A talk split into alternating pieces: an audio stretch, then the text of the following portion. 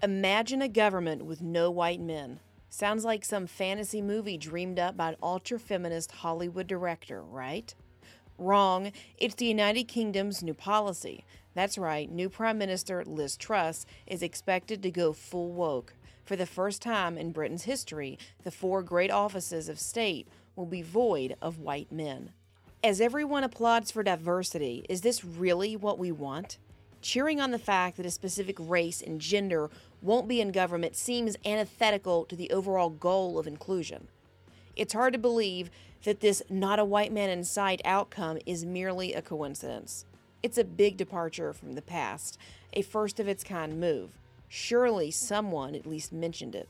But Truss must be too concerned with virtue signaling to even care. Now, don't get me wrong, men in general are holes.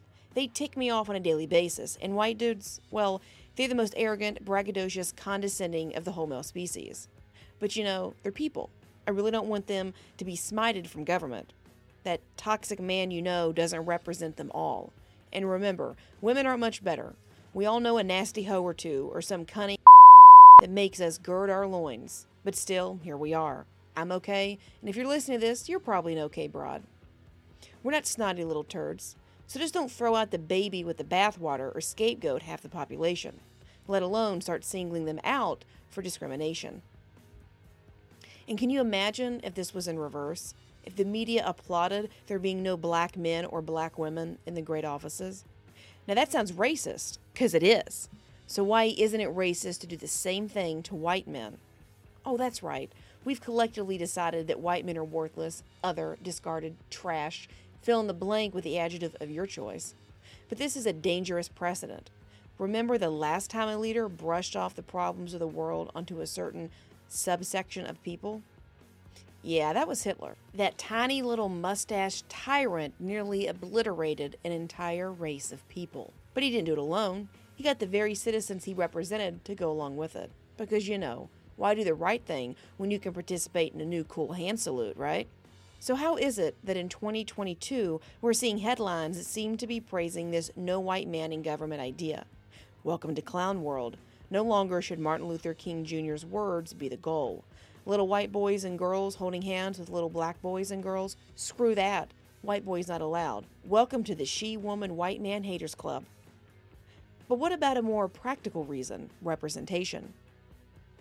Members of the UK's Conservative Party is 97% white. The Labour and Liberal Democrat parties are both 96% white. So even though white people overwhelmingly are the majority, they don't get one seat. And women in general only make up about a third of both chambers. What about all those calls for representation, the need to see someone who looks like you in power? Guess that doesn't matter if you're a white man. It may seem cool now to punch back at white men for all we hate about them. But we all have flaws. Women aren't perfect. People of color aren't perfect. We've all fallen short. But here we are implementing exclusionary policies as a form of retribution. It won't get the world very far. Eventually, white men will punch back, and it won't be polite. Abigail Adams was the wife of second President John Adams. Before the U.S. government even existed, and while her husband was helping draft the Constitution, she warned him to, quote, remember the ladies, this famous line was not heeded. Women got left out of the U.S. for a long time. She warned that if forgotten about in this new government, ladies would, quote, foment a rebellion. Today we are doing this in reverse. It's men who are getting left out, and if we don't remember the men, they too will foment a rebellion. Granted, this is just in the UK, and not happening here in the US, at least not to this extreme. However, Biden did his best to play the race and gender card when crafting his administration. So just ask yourself what will happen when we do get a female president, especially if she embraces some perverted form of feminism. Affirmative action is bad for companies and it's bad for government leadership. The best and brightest should get the job, not the trendy color or the trendy gender. To all the white men out there in Britain, good luck. To Liz Truss, keep claiming to be conservative. It's not true, and you prove it with dumb actions like eliminating white men in your administration. We remember that you were a liberal Democrat who marched against Margaret Thatcher. I'm not buying your conversion. You're just a Trojan horse in lipstick. Congratulations, you'll probably go down as nothing more than an excuse for future generations of men to use against women in government.